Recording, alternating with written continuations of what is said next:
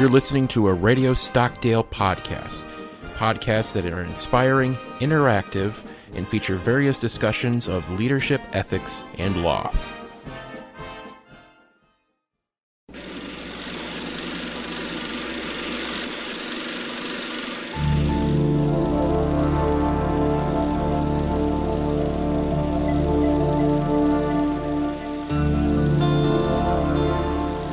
Welcome to Philosophy at the Movies, a podcast where we discuss themes in the history of philosophy through the medium of films.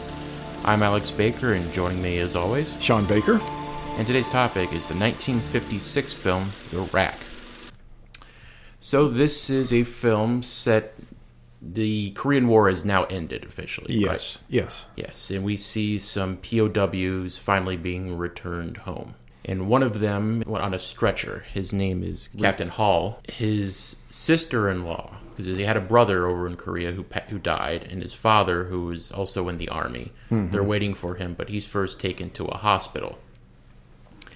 And he's seeing some initial treatment from a doctor. He's in a wheelchair. And then he goes over to a little gym area to watch a movie. And this other veteran comes in and places a noose around his neck when he's not looking and a little sign that says traitor. And we eventually learn that Hall collaborated with his Chinese captors, particularly encouraging um, other POWs to sign these leaflets and also making propaganda messages on the on the ra- was it on the radio Uh, radio, but primarily written form. written Yeah, form. but they would have they would have asked him to do both. Yes, and now he is on trial for this. Eventually, we, his father first hears about this, and he is outraged, telling him, "Why couldn't you have just died in combat?" And he is being his case is being prosecuted by a man named Moulton. Mm-hmm. We see Moulton of initially hesitant, even though he's taking on the case. He's not very. He doesn't take a lot of pride in it. He does. He, you almost feel like he doesn't even really want to see Hall punished further for what he's done Yeah. and we see Hall eventually meets him before the trial is set, and he treats him with respect. He's you know he he considers like I'm not having you held in in uh, captivity for duration of the trial, and even when he's he has clusters because Hall was rewarded for bravery in combat, he but he keeps them in his pocket because he's ashamed of what he did. He tells him, "We'll put them back on," and so eventually it goes to trial and we learned particularly from one of the other POWs that they were all pretty much subjected to the same amount of torture that Hall did. And we see the big moment when the man's name is Miller. This is the one that put the noose around his neck at the um, hospital. That he was tortured brutally, and he shows the scars and wounds from what was done into the courtroom, and everybody is aghast by the brutality that was shown to him. But he says, I never once collaborated. I just gave him my name, rank, and serial number. Yes.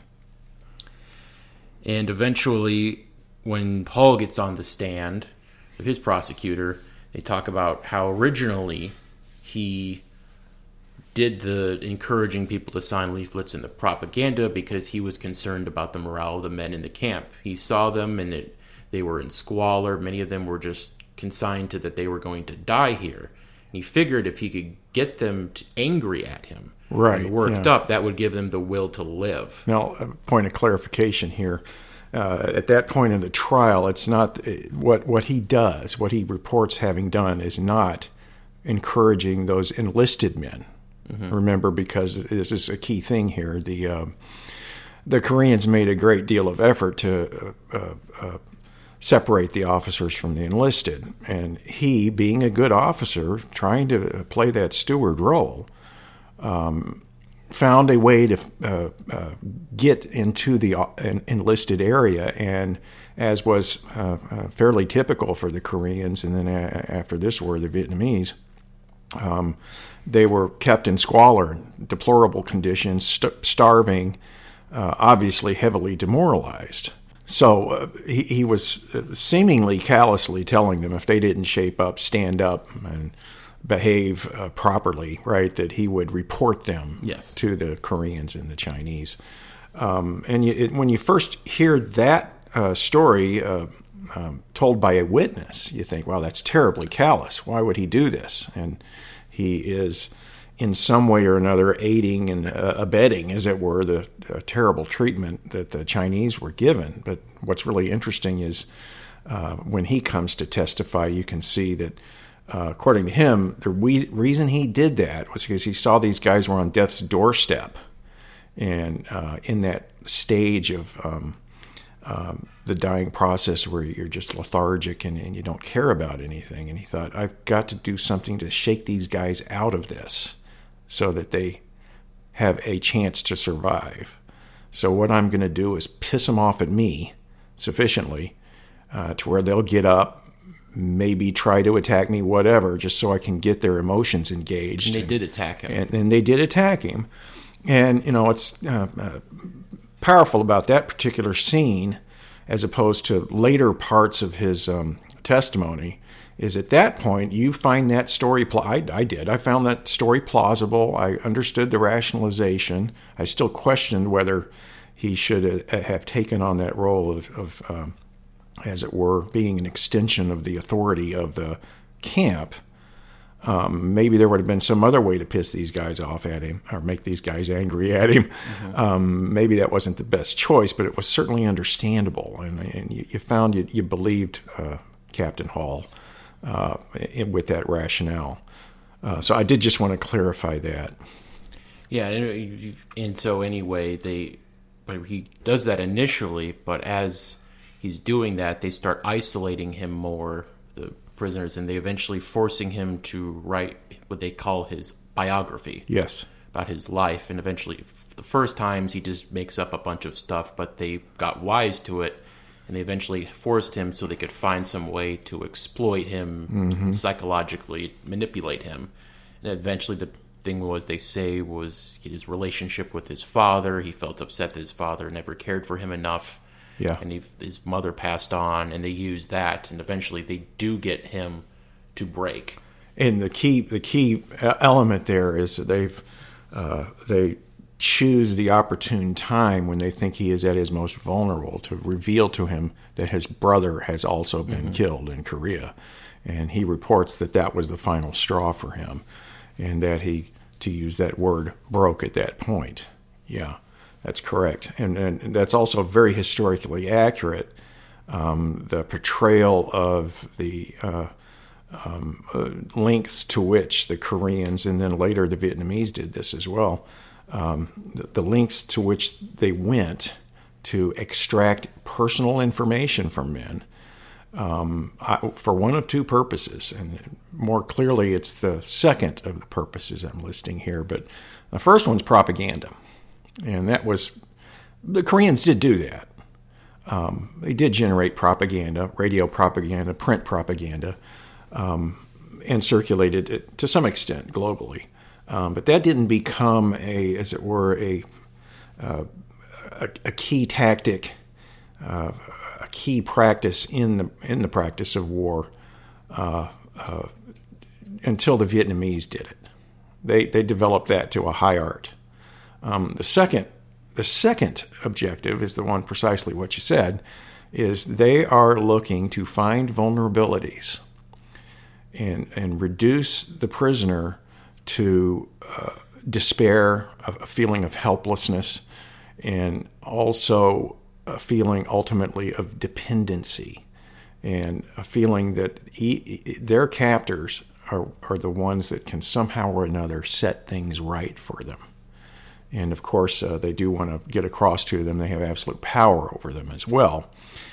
And if you if you read uh, uh, accounts of uh, POW experiences in Korea and Vietnam, um, the ones that the, the, the prisoners that had uh, equal experience of torture and the isolation efforts will tell you that the worst believe it or not, the, the worst of the two is isolation.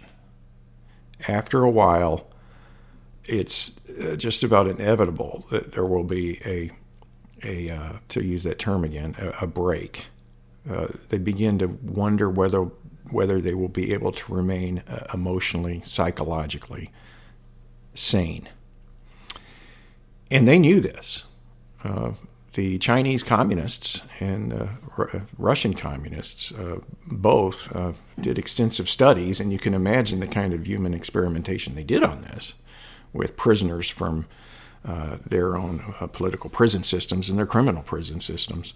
They knew that the use of isolation, as described in this movie, is very effective for that end, and it's it's essentially darkness, uh, making them live in their own squalor little or no human contact. If there is going to be any human contact, it will be with the jailers who have absolute control over their destinies. They make that very clear to them.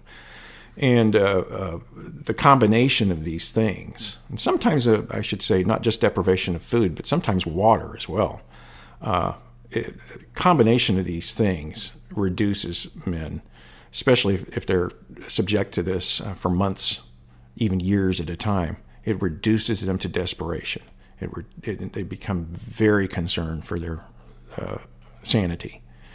And they know if they add to that the gasoline of um, making them expose all of their personal information or painful events in their past, and then sprinkle in that information about the brother um, uh, having been uh, killed in the war, uh, they know, hopefully, that, that that will do the trick.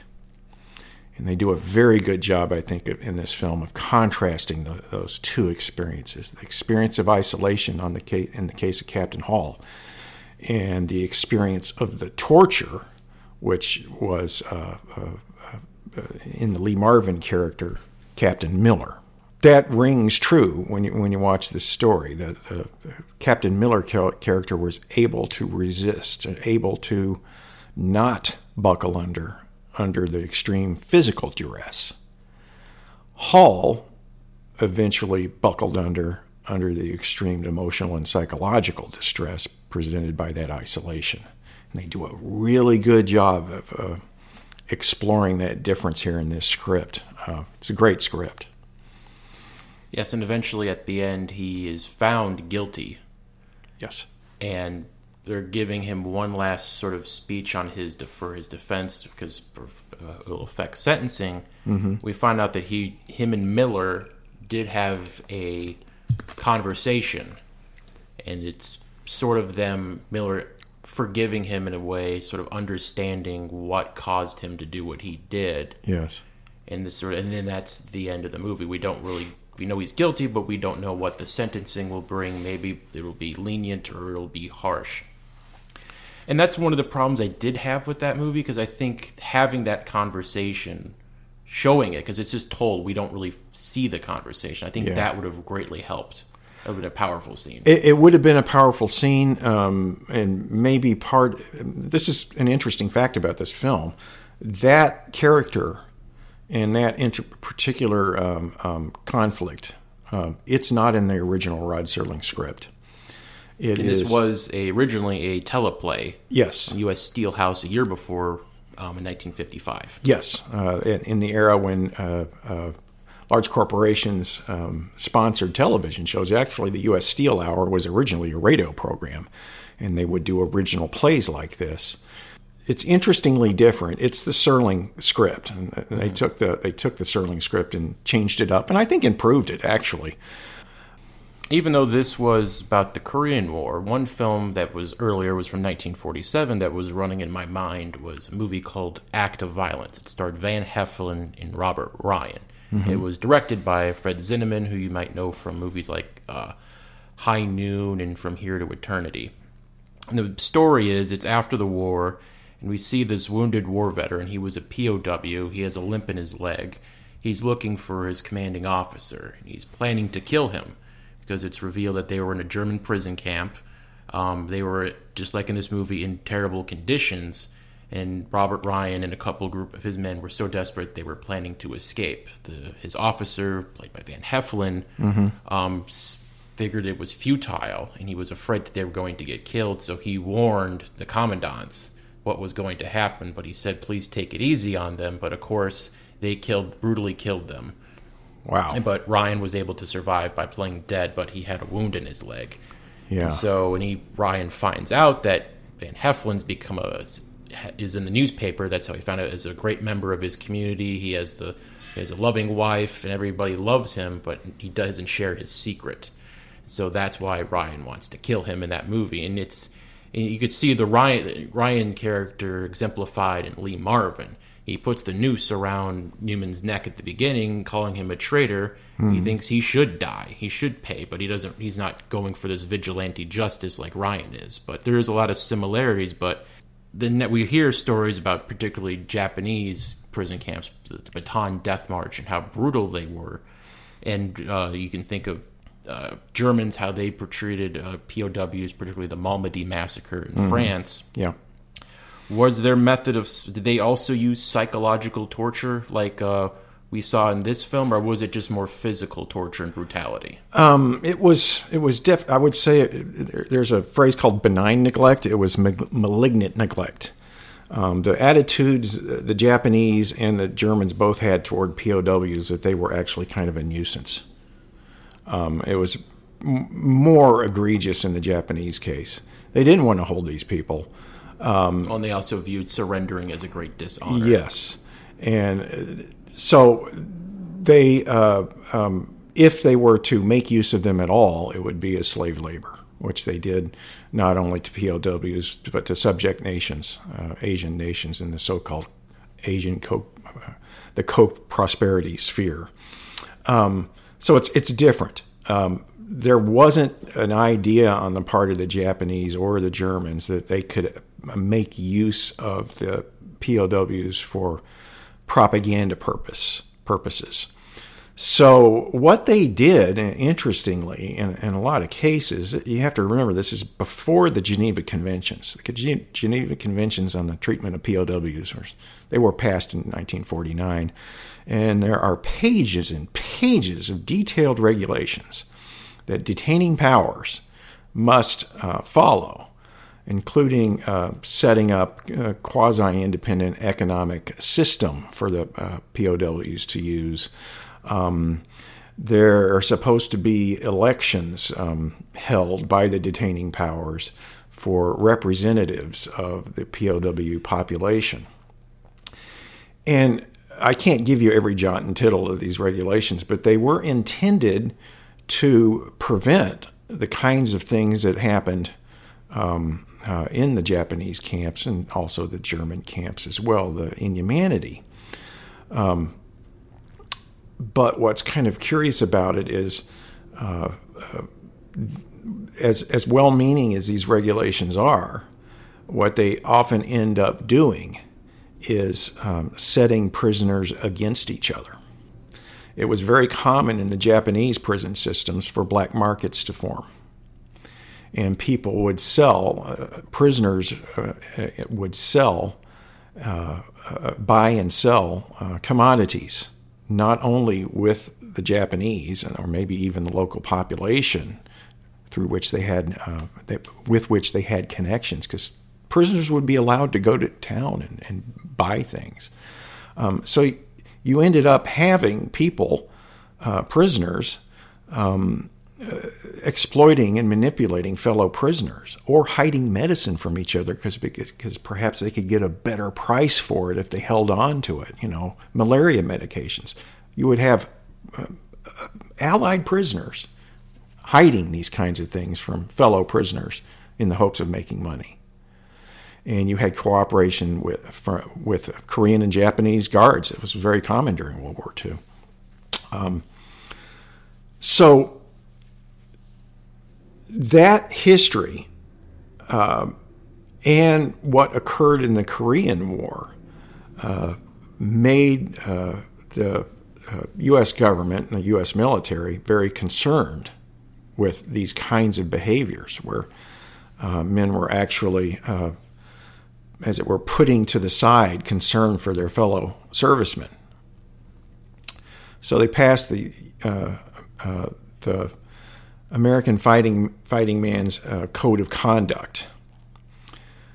Uh, President Eisenhower passed that, and this was passed after the Korean War and in light of events like the ones uh, portrayed in this film. And one of the first things it says, I probably the most important um, uh, article of the code is that you or anybody that is a POW must um, behave as if one, they're still in the war, two, they are still in the chain of command of the U.S. military. Um, and these are things that that uh, Geneva Convention um, uh, doesn't uh, do not require. They, they, they treat uh, uh, the, language of those conventions treats POWs as if they're kind of rudderless and no longer connected and citizens, generic citizens of the world, not still citizens of their own country.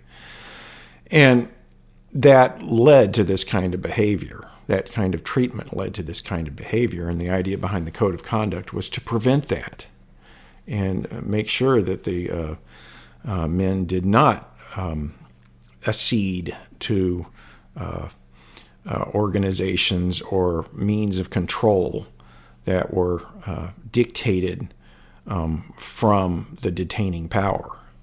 Um, they had to maintain a code of conduct, um, or, or, a chain of command, I should say. Um, any for instance, any senior, the most senior officer in a in a unit was obligated to take command. Believe it or not, that was not a part of the Geneva Conventions. Um, and anybody that is under it has to follow the orders of that senior commander. Um, now, what's really striking about the contrast between the behavior in Korea and the behavior in uh, the North Vietnamese prison systems, particularly the Hoa Lo prison, the zoo, the plantation, some of these other um, camps where uh, uh, uh American aviators, by and large, were held during the Vietnam War, is they they had been inculcated with that code of conduct in SERE School before they ever went over and were deployed. And they took it quite seriously. And they followed those dictates. So uh, it's very striking the number of people that collaborated with the North Vietnamese as opposed to the percentage that co- collaborated with the North Koreans and the Chinese in the Korean War is substantially lower. And uh, most of the POWs will tell you uh, the reason is um, they took that code of conduct as, as a, a, guiding principle. Yes, it's very general in form, but it's still a guiding principle and it delineates acceptable behavior from unacceptable. And it made very clear that the kind of behavior you saw Captain Hall uh, undertake uh, was beyond the pale. And when you see the movie, it's more. I think the they talk more about it in actually the teleplay, but the concern of the verdict because they feel that well, if he's innocent, what would what president would this set? You know, basically, they're saying, okay, you get to a certain point, then it's okay to give information. Yes, and they they some other people say, well, hasn't he gone through enough? He's gone through all this torture, all this psychological torture. He has mm-hmm. to feel with the guilt of collaborating with the enemy. Isn't that enough? Now he's got to go to particularly to a military prison camp for the rest of his life for a very long time. Yeah. And you're thinking, well, if do they have a point? If he if they do find him innocent, would that in, somehow encourage more people to collaborate, saying, well, it will be okay because he got away with it? Yeah, I think I think you're right, and it's that kind of uh, reasoning uh, that I think was behind the formation of the code of conduct. We cannot allow a precedent to be set of this kind of behavior. So, even if we understand and sympathize with Captain Hall and what he went through, we do also have to keep in mind that there were other people in that camp that were subjected to the exact same means and they did not break. Right? And we're talking specifically about the emotional and psychological uh, torture. Um, and we even have in the film a, a few people uh, uh, testifying to that fact. Yes, I went through that, didn't break. And then, most tellingly, and I think this is where the uh, movie script is an improvement over the television script. Um, under questioning, cross examination, Captain Hall admits essentially, no, I didn't break. I made a choice. I could have gone one day farther and not made the choice to collaborate and sign my name to these documents and these, uh, as it were, pleadings to my fellow Americans to be treasonous. So he admits it. And that, that, that shows some psychological depth there. If you look at interviews and accounts of POWs in Vietnam, but also in Korea too, you will see that uh, all of them, all of them will say, whether they were given physical or psychological torture, all of them that do eventually, to use that word again, break, all of them say, I could have gone one more minute longer, or just one day longer, and not done this. And so they have a great deal of uh, uh, guilt about that. And it's always it's always there, but um, um, I think it's a, a, testament to the uh, scriptwriter's uh, awareness of the psychology here that uh, they make that very salient point. Again, in the film, it's not so much in the in the television play. Um, but yeah, uh, uh, guilt, moral injury. It's a uh, it's a, a, a, major part of the POW experience, and one of the striking things about the leadership in the in the North Vietnamese prison system is they realized this. And they realized, you know, at some point everybody will break under the physical or the emotional torture, and at, at that point every person will still think they could have done more. So, what we have to do is to make sure, as a collective uh, organization here, we make great pains to communicate. No matter how hard they try to isolate us from one another, we must communicate and we must tell each other, hey, we've been there, we've done that. We're not all Clark Kent or Superman, but we have to regroup. We have to make them work for it again. Don't make it easy for them. This is a battle.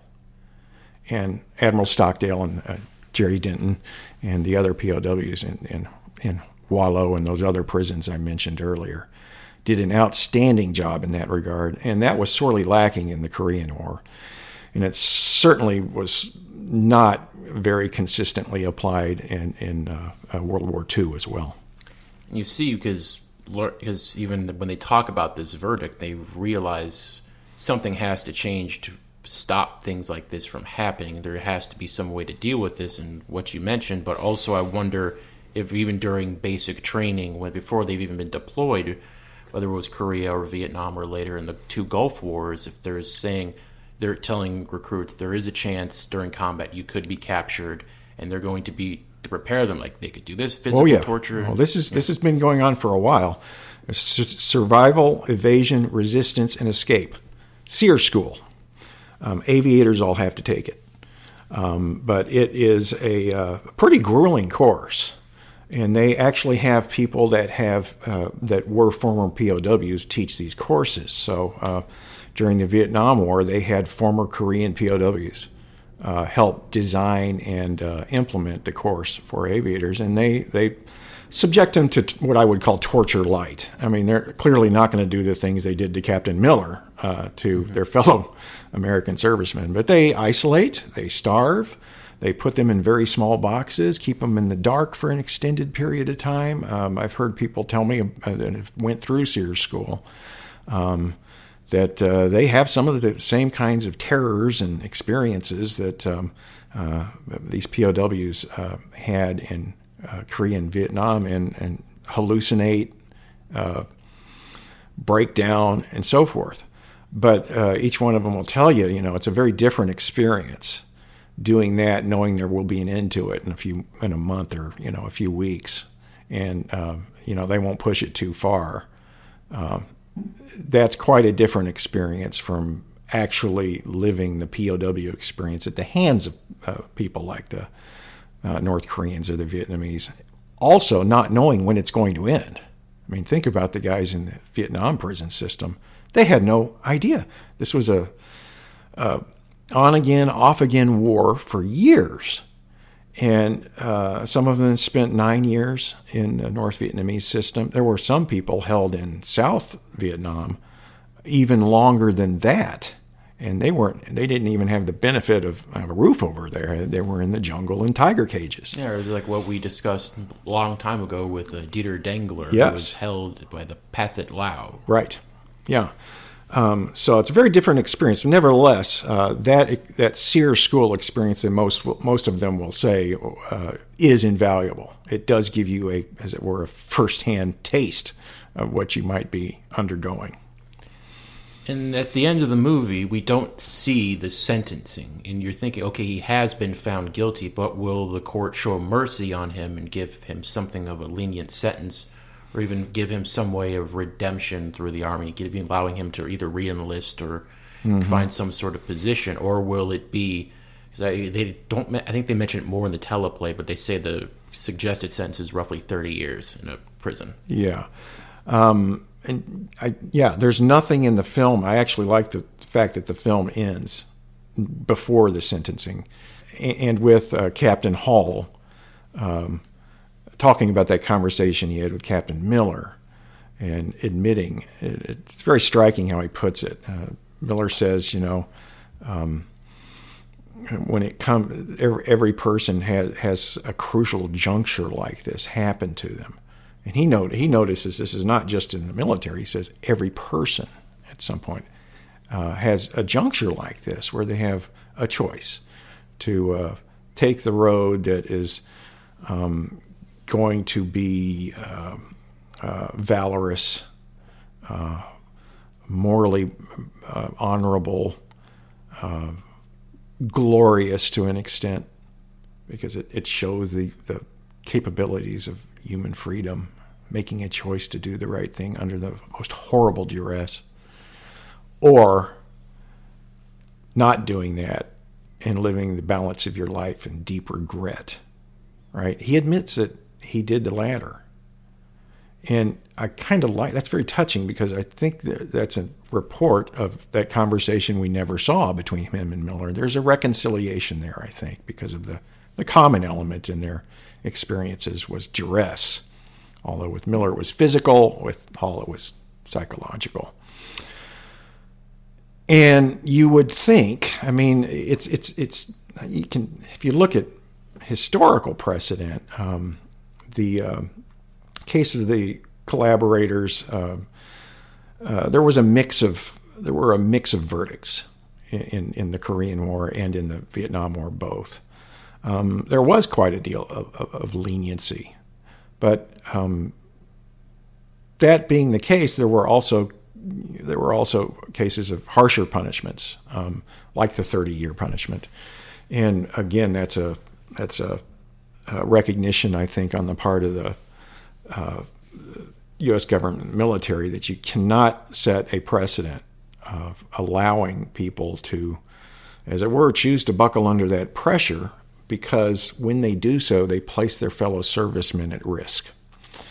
Not, not necessarily the ones that are still in combat, although it could be, but most directly their fellow POWs in whatever camp they are in and whatever system of camps that Americans are being held in. Because once you buckle under and cooperate with these guys, you put those other guys uh, um, at greater risk because they uh, the captors aren't stupid. They're going to see success in in one case as a harbinger of success in further cases, and they will increase the pressure on the fellow prisoners. So you have a stewardship obligation uh, to your fellow prisoners to not buckle under, and we had better make that clear in our punishment phase of our courts martial. Uh, otherwise, uh, the future we will actually be failing in our stewardship responsibilities for future combatants that will become POWs. That's the rationale behind it. Okay. All right, getting close to the end of my questions here. Anything else you want to bring up before we start wrapping up? I this is the second um, Korean War movie we did, and we talked about the steel helmet a long time ago, and I was talking about how there should be it's Korean War movies are kind of been forgotten about, but in recent news there is I wanted to bring up a new Korean War movie coming out in just a couple of months. It's called Devotion, and hang on. It is a true story about the friendships between a friendship between two fighter pilots, Jesse Brown, Tom Hudner. Jesse Brown was the first African American Navy naval fighter pilot, and it's, it's cool because I, I've actually was familiar with that story because I've read the book it was mentioned in called uh, "On Desperate Ground" by Hampton Sides about the Battle of the Chosin Reservoir. So it's good to see Korean the Korean War now being more represented because it has that reputation as the forgotten, forgotten war. war. Yeah, exactly right. And it, it, it's it's an interesting war because in in terms of uh, the warfare in the latter half of the 20th century, and to some extent uh, uh, even into the 21st century, it was the first the first war that gave us an inkling of what uh, what role uh, propaganda and mass media might play. So I find it very interesting for that regard. But also, uh, as you mentioned, it was also one of the first wars that uh, during which the U.S. government kind of uh, made a much more concerted effort, as it were, to uh, integrate the fighting forces. Um, much more so than happened during World War II, although it's very interesting. You had uh, integrated um, uh, circumstances in POW camps very often. Um, but you certainly had it in Korea, and you even had it to a, a, a, a slightly larger extent in the Vietnam War. So I, I'm kind of curious to see how they explore that story with you know two officers. I'm sure they're both officers, uh, fighter pilots, and uh, how they uh, dealt to kind of cross that racial divide and probably overcame it. I'm assuming. Mm-hmm. Um, very much a, a, a story that um, um, has resonance these days. And there are similar stories that occurred in the Vietnam War as well. So I'm really looking forward to that one. Yes, and it comes out November 23rd. Thank you for listening to this week's episode of Philosophy at the Movies. You can find this podcast and more podcasts produced by the Stockdale Center by visiting their Radio Stockdale page at usna.edu. This program is hosted by Radio Stockdale. You can also listen to their podcasts such as Ethics and the Naval Warrior and The Do Over. If you like this podcast, you might be interested in my other podcast, Real Sounds, for each episode I dedicate to classic movie soundtracks. That can be found online at thesoundofcinema.podomatic.com. So until next time, I'm Alex Baker. And I'm Sean Baker. Saying so long, be sure to catch us next time on Philosophy at the Movies.